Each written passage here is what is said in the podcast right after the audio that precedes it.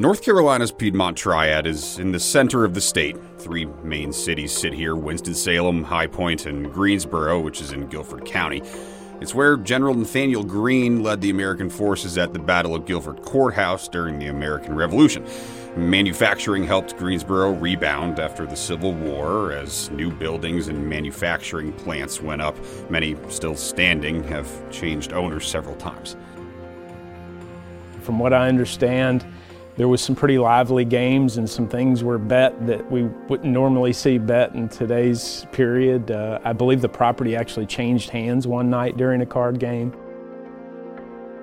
And some of these buildings were where people's lives ended. So there are stories of hauntings. Then what happened next is probably the freakiest thing I've ever seen. We wanted to do something fun for Halloween. Not much news value, but in a year like this, we thought it was okay. So we went out looking for ghost stories. The first person we sought out is Chris Wilson, Greensboro assistant city manager who started working for the city when he was 19. My drive in, I loved it. I would drive past Lake Brandt. I could see the water. His ghost story comes from when he worked at a park called Bur-Mil Park. It's gorgeous out there. Fields, forest, lake views, but today we're talking about the facility there and what happened to Chris in it. We had no intention of making this into a podcast, but after we sat down with him, we knew we had to. You know, folks have written about this story in particular because of the layers to it. So we're just going to play it for you, pretty much straight through with small edits just to keep things moving. I'm Fox 8's Michael Hennessy, and this is Hauntings in the Piedmont. Here we go. Funny. You all set? All right. Okay. Just to get this out of the way, do me a favor, say and spell your name, give me your current title, and give us, I guess, the title that you had when this story began. So it's Chris Wilson, Chris Wilson. I'm assistant city manager. At that point, I was a park ranger. Yeah. So kind of give us the history of, I guess, how that building came to be, when it was built, what that area was like, and then kind of what it was functioning as when you were a park ranger, and whatever year that was at this time. Sure, yeah. So the property itself has a really cool history. It was owned by many of the prominent names that you would recognize today on streets, the Cones, Morrises. And there was even a history along the way. So there was farmland there. Of course, you know, it's been a park. It was Burlington Industries private club. But even before all that, it was a place where several people came and played poker. And from what I understand, there was some pretty lively games and some things were bet that we wouldn't normally see bet in today's period. I believe the property actually changed hands one night during a card game. So it's got this really cool history. But in fact, there are with any history of property, there are some pieces of the history where, you know, people did pass away and things happened. So the story that we're going to talk about is linked to a person who actually choked to death while it was Burlington Industries property in their private country club. But the property itself is 250 acres. Our job was to maintain that. So we did everything from mowing to repairs, building, but we also were responsible for helping out inside the event center. Now that event center was there during the Burlington Industries period. So Burlington Industries used that as a place where they served dinner and they had functions and socials. And when the county bought the property, they continued that tradition of using it for public events, and people rented rooms. And so in this particular instance, we would come in really early in the morning to get ready for whatever the events were for that day. And then we would typically stay late at night to break it back down. This particular day, we came in around 5 o'clock. And I do remember it pretty vividly because it was really foggy when I drove in. So my drive in, I loved it. I would drive past Lake Brandt. I could see the water. I would come into the park. It's usually kind of dark, but you could usually see wildlife there. At that particular morning, I saw some deer. But it was a little spooky that morning. It was just foggy when I drove in. Didn't really think too much about it. Got in the building and met another person there, because there's usually two of us doing the breakdown and setup. And so in this particular case, we got in the building. You always lock the door behind you. So that's what we did. We came in, locked the door behind us, got ready to start setting up, and that's when things started to happen. So at that point, had you already heard stories, or was this kind of leading into your experience? I had not really heard stories so much as some of the other folks I worked with told me, you know, you are going to hear some things here. You know, occasionally it could be wind, it could be this, it could be that. Every once in a while somebody would pipe up and say, yeah, it could also be something else. And, you know, I really didn't have any mind for that kind of stuff, so I was like, yeah, whatever. And I did work many nights closing the building, and there are multiple stories from this particular facility. This is the one that everyone loves because it's really compelling, it's very deep. But I did see things. I saw everything from light anomalies. I did surveillance one night and actually saw a light anomaly follow a staff person. Just going to jump in with a quick explainer here. Chris is talking about something he'd caught on surveillance tapes at Bur-Mil, but he'll talk about that more a little later on. So this person was walking down the hall. The light anomaly would follow him, and he clearly knew something was behind him because every time he turned around, the light anomaly would go into one of the pictures. And at that time, the pictures were of old horses that had stayed there because they had stables at one point. And so the light would go into the photo, he'd turn back around and come right back out and follow him again. I had many times where doors would open and close. You know, later in my career when I had an office there, I'd come in and my notebooks would be all off the shelf. It was a really interesting place, but this particular event was so compelling that it sort of changed my mind about whether I could explain off the things that were happening. So up to that point, I just tried to explain it off in my mind. It's this, it's that. Obviously, if I'm working late at night, I don't want to think about that. So this was a corner for me, and it really turned me on to the notion of there are some things that I can't explain. So after you locked that door, how long before things started happening that morning? Yeah, I think we probably started getting ready. So in order to do the breakdown and set up, there's some things that you gather. There's, you know, you're rolling furniture out. I remember in particular, as we were getting that stuff out, I heard and really felt something running down the hall. And at that point, it was so vivid, I thought someone was in the building. I thought someone followed us in. So I took off after it, and I was like, hey, you know, you can't be in here, sorry. I look around, nobody's there. I was like, well, that's weird. Maybe I just heard something. Come back. We start talking. We're getting ready to start doing the setup. And then it was so vivid in the way that it happened. It actually moved by both of us. Whatever it was, it moved by both of us. And you could hear it running. And the other thing that was really distinct about it is both of us carried our keys on our belt. So we'd have a hook, you know, like the climbing hook. We'd carry that, and that's what it sounded like. It sounded like somebody was running with keys on their belt. So we thought it could have been one of the other people that we work with. So at that point, because it ran by us and we heard the noise, we both thought, well, this is really strange. So we actually went down the hall. And as we went down the hall, there's a set of restrooms. Well, somebody went in the restroom. Door opened and closed pretty harshly. So at that point, I was a little irritated because I thought somebody was playing with us. And I'm good at playing back, so we decided we were going to go in and scare whoever it was. So we sort of went through the door, started looking around. One of the stall doors was closed. So I assumed somebody was hiding in the stall door. I looked, I didn't see feet. I figured they were sitting up on top of the actual toilet. And so we were going to scare that person to get even. And so we both charge at it, fling the door open, nothing.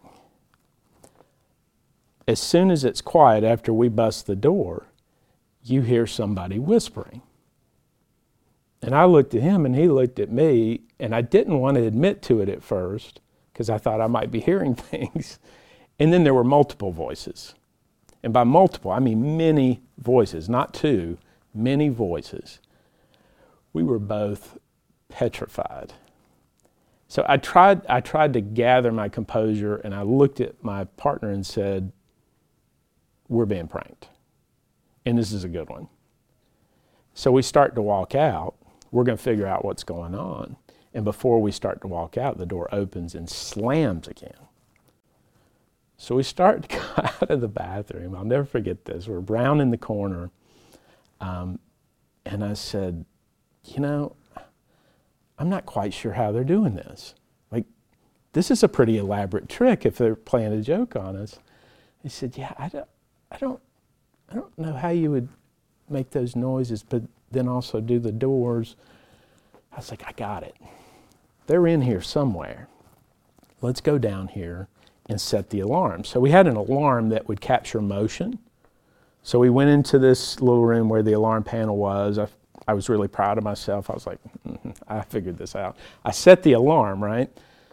And so I start seeing the motion go off, but it's very strange. The motion is going room to room. So somebody's walking through. Starts on one end of the building and continues to move. Now, somewhere therein, I look out, and one of the doors, so they have squeeze walls to separate rooms. You know how heavy those doors are, and there's flaps at the bottom? That's not something that blows open with wind. That door opens and closes by itself. So I continue to monitor this motion. First room, second room, third room. Then it comes from the opposite end of the building. First room, second room, third room. It converges literally where we are. At this point, neither one of us wants to look back out of that room. We also didn't want to admit how scared we were because there was a lot of pushing to get away from things. I finally peeked out. There was not a thing in that building. There was nothing in that building. But the motion detector was showing that it was there. As I turn around and look at him, and we're looking at each other, the alarm just goes berserk, and I really can't explain it. You know, somebody could say it's a malfunction, but it was functioning up to that point. It just goes berserk, starts going off. At this point, we are both visibly shaking. And as soon as it happens, as soon as we're shaking, it stops. Nothing. And it's almost like you know that it's all done. There's silence. There's no noise, there's no feeling, there's no anything. So it wasn't long after that whatever it was, I believe I caught on our surveillance tape. So in addition to those duties, I was reviewing surveillance tape from each night, and during my surveillance, I'm watching everything be closed down. Maybe 2 hours after that, I see something coming out of the floor. Now, I recognize the area because it's an area where we had removed a wall, but it's also an area that's surrounded by cinder block. So there is no light infiltration. There is no opportunity for wind to come through cinder block on both sides. Out of the floor comes what I can only describe as a mist. It comes out straight. It reminded me of the old I Dream a Genie. It comes out straight, but then what happened next is probably the freakiest thing I've ever seen. It billows out, and it appears to have two arms. It stands there, and then it goes back into the floor. Of course, I shared this with my supervisor at the time. We opted not to do anything with that tape because we really couldn't figure it out. I tried to recreate the instance, couldn't recreate it. So at that point, I'm starting to think something is different at this facility. Started doing a little research and understood that some things had happened at the property, as with all properties. But indeed, some people had passed away. But The real nail in the coffin for me was about a week after that incident, my partner and I were back in a room setting up, and it was the room where the door had opened and closed, and we heard activity really initiate. And an older gentleman comes in, and it would be odd to see someone in that portion of the building watching you do a setup, because there's nobody else around, there's nothing to do. He's just standing there. I'm continuing to work, and eventually I get so uncomfortable, I turn around and said, "Sir, is there something I can do for you? Can I help you with something?" I didn't get a reaction. He's just staring. So I kind of let it go. And then eventually he says, I just wanted to stop by and see the room. I said, "Oh, well, somebody can help you with that. You know, we have folks here that'll show you the room, tell you all about it." He's like, No. I wanted to see the room one last time. This is where my wife passed away."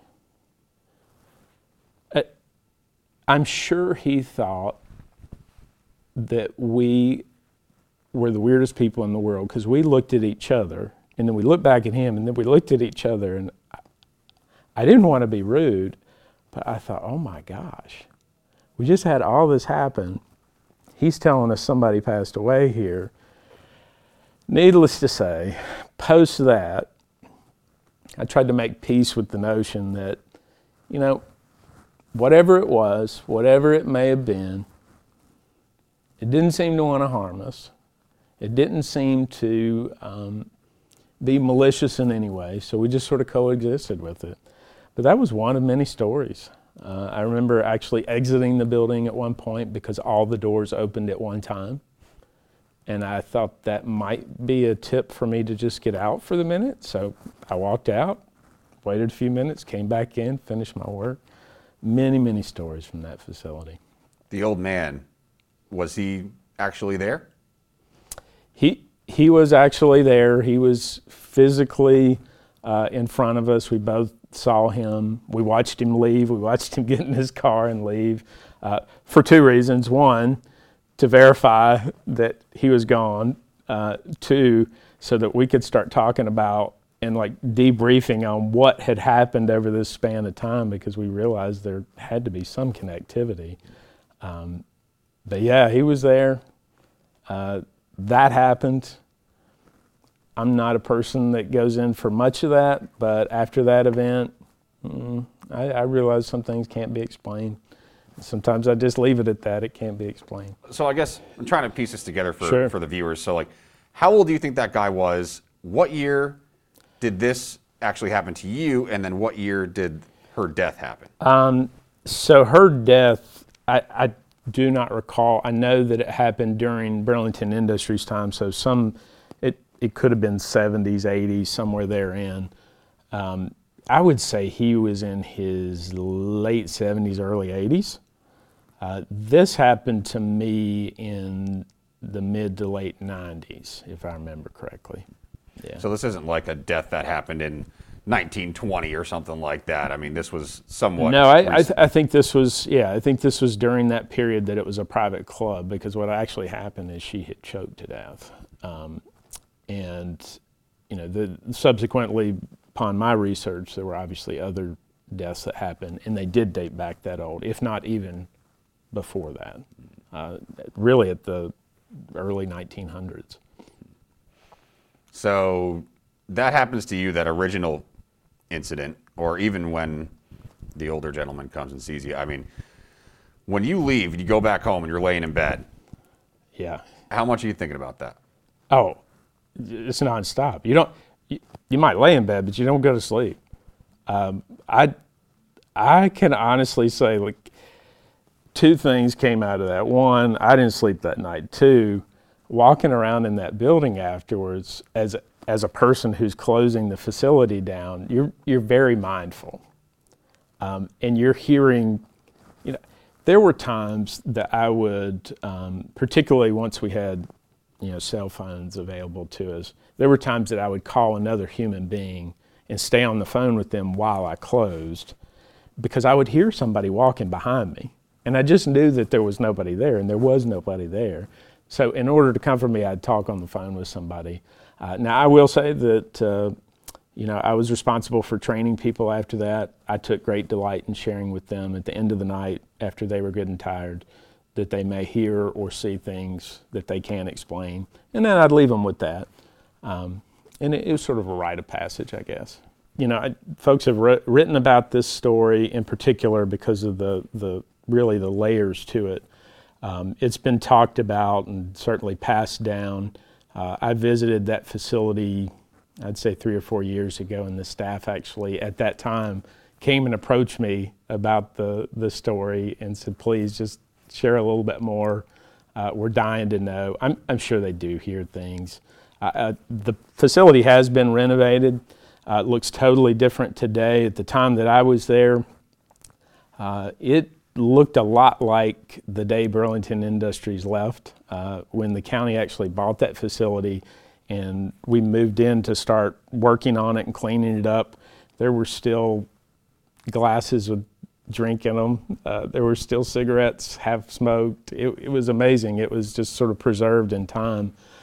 And apparently preserved in time in many ways. There were lots of things that were still hanging around. It was so vivid. It's not one of those things that you forget. It sticks with you, right? Like, there's certain moments in time that you're always going to remember, no matter what happens. This is one of them for me. I will tell you that personally, I became so interested in things that were unexplainable. Like, it was a game changer for me. And the person who was my supervisor at the time, great person, he was a retired Army captain. He and I, and there was another gentleman who was retired Air Force, that we were all working together. We started getting together on a regular basis, talking about things we had seen or heard that we couldn't explain, and just sort of comparing notes. Now, those guys had some killer stories. But this one was always a stumper, because we even tried to recreate. I went back.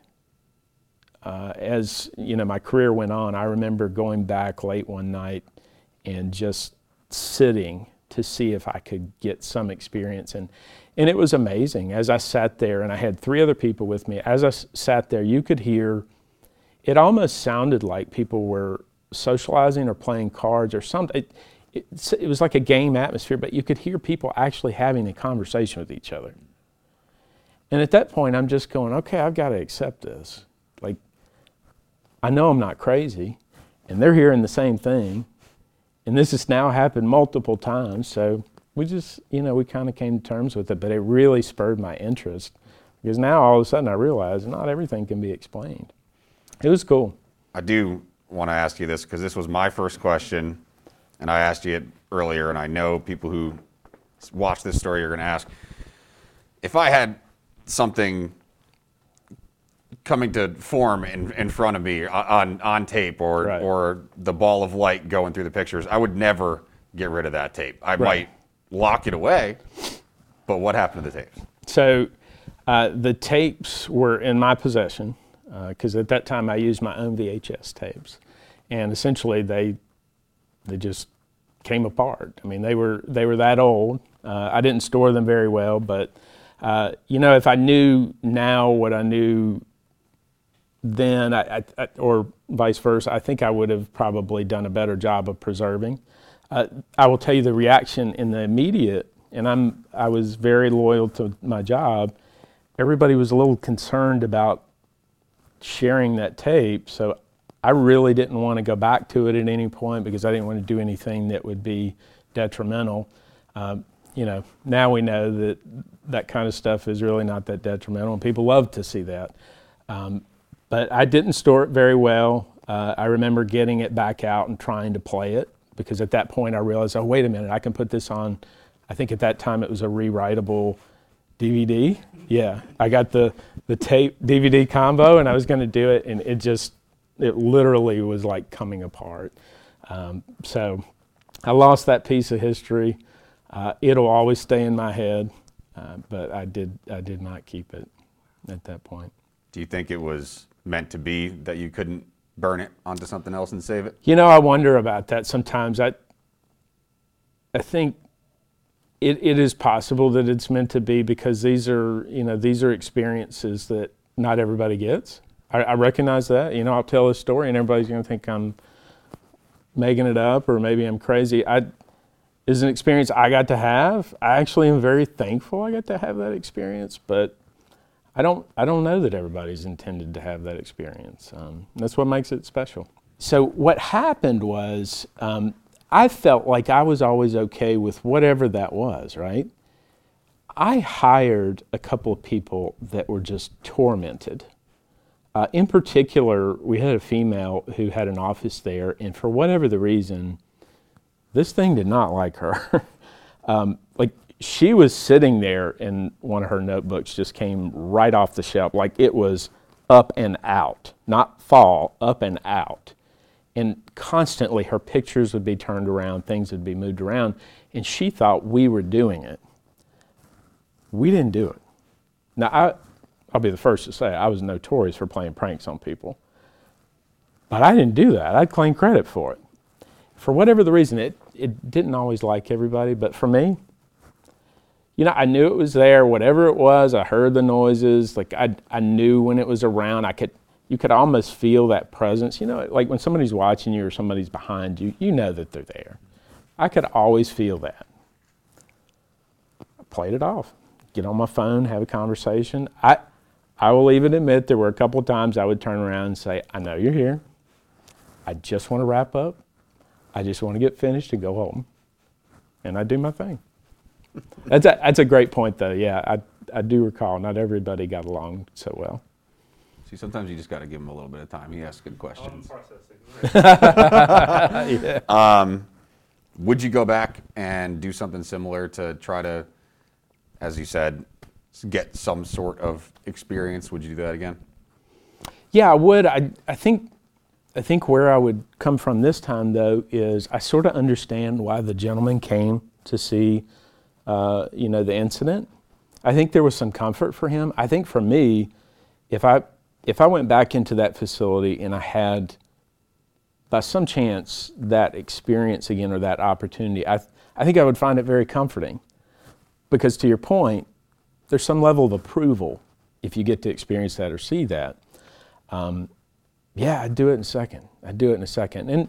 And quite frankly, I've been to other facilities. So I've worked in almost every park we have in some capacity over the course of my career. I've worked in most of the facilities we have.